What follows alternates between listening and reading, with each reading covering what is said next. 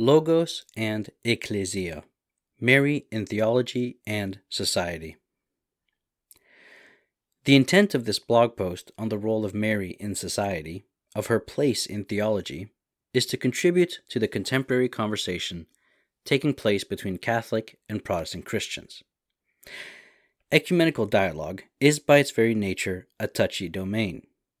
Not only does it involve the necessary clash of different positions, indeed of opposing positions, but the very task itself flies in the face of modern sensibilities. How in the world can this be? Does ecumenism not bring with it a bad taste in the mouth of so many conservative Christians due to its constant abuses? Does it not yield the fruits of relativism and compromise? After all, relativism and compromise appear to be a cancer in our contemporary Christian setting. At first glance, the idea that ecumenical dialogue flies in the face of modern sensibilities seems preposterous. Nevertheless, and I don't mean to be semantic, this aversion which so many, including myself, are justified in feeling, is not an aversion to ecumenical dialogue, but of something corrosive, something quite dark, in fact. It is an aversion to what Pope Benedict XVI called the dictatorship of relativism. We speak of compromise and of personal truths, but these are guises for dictatorship and tyranny uncritically changing one's mind for the sake of unity, or relegating fundamental differences to tolerance, as if this would somehow yield peaceful cohabitation, is to give up on the genuinely ecumenical task. It is merely the abandonment of the truth, the apostasy of any real faith. And this does not lead to peace.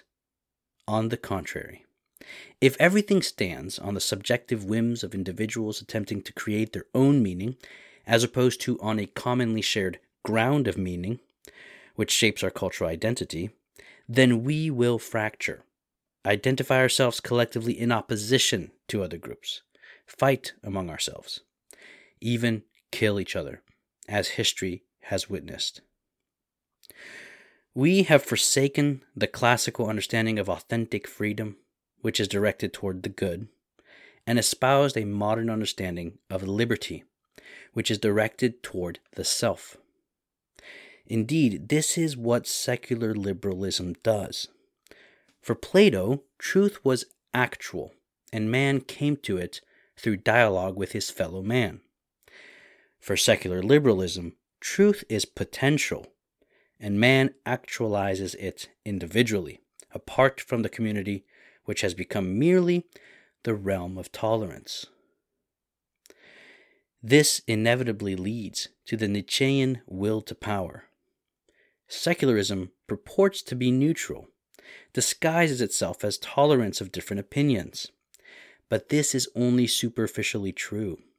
It is its own philosophy, a philosophy which led to conflict and power struggles between different confessions, opinions. Here I am drawing from David Schindler, who ties modern liberty to the underlying assumption that there is no ultimate truth attainable through a communal quest for the transcendent. In his dialogues, Plato describes Socrates as a midwife assisting the birth of the truth in others. Today, religion is merely confessional and a matter of personal private opinion as opposed to a virtue which unifies our social lives. The similarities between the sophists of Socrates' day and the relativism of our day are glaring us in the face. Like Plato, we must ground our culture, our cultus, in the transcendent for the sake of the political and the social. Truth, as opposed to that actual thing we freely tend toward together has become relative to the individual's liberty, making it not actual but dependent on what the individual believes. Augustine of Hippo once defined peace as the tranquility of order. Indeed, genuine peace and cohabitation is impossible where there is fundamental division.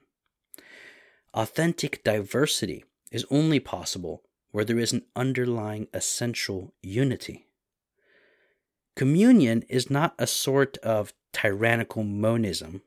Rather, it is a unity which is only possible through the assent of free agents to a universal truth.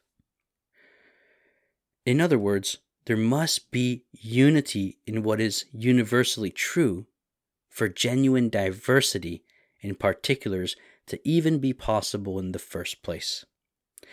This is why there is a tyrannical monism at play in our times, and we have fallen prey to it. Secular neutrality is not the tolerance of diversity, it is a disguise for the universal scope of relativism's intolerance. Only in the communion of persons is the tranquility of order possible.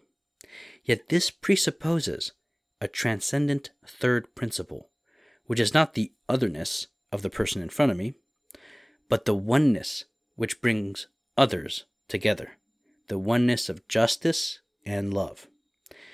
This is why all communion is Trinitarian. This Trinitarian communion in our lives and in our social order can only be possible if we are aware of, in touch with, united to the transcendent third principle. Yet, there is a fundamental problem.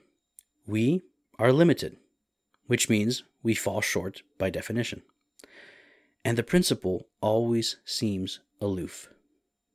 The extraordinary claim of the gospel is that this principle has been made present to humanity in the most concrete manner ever imaginable.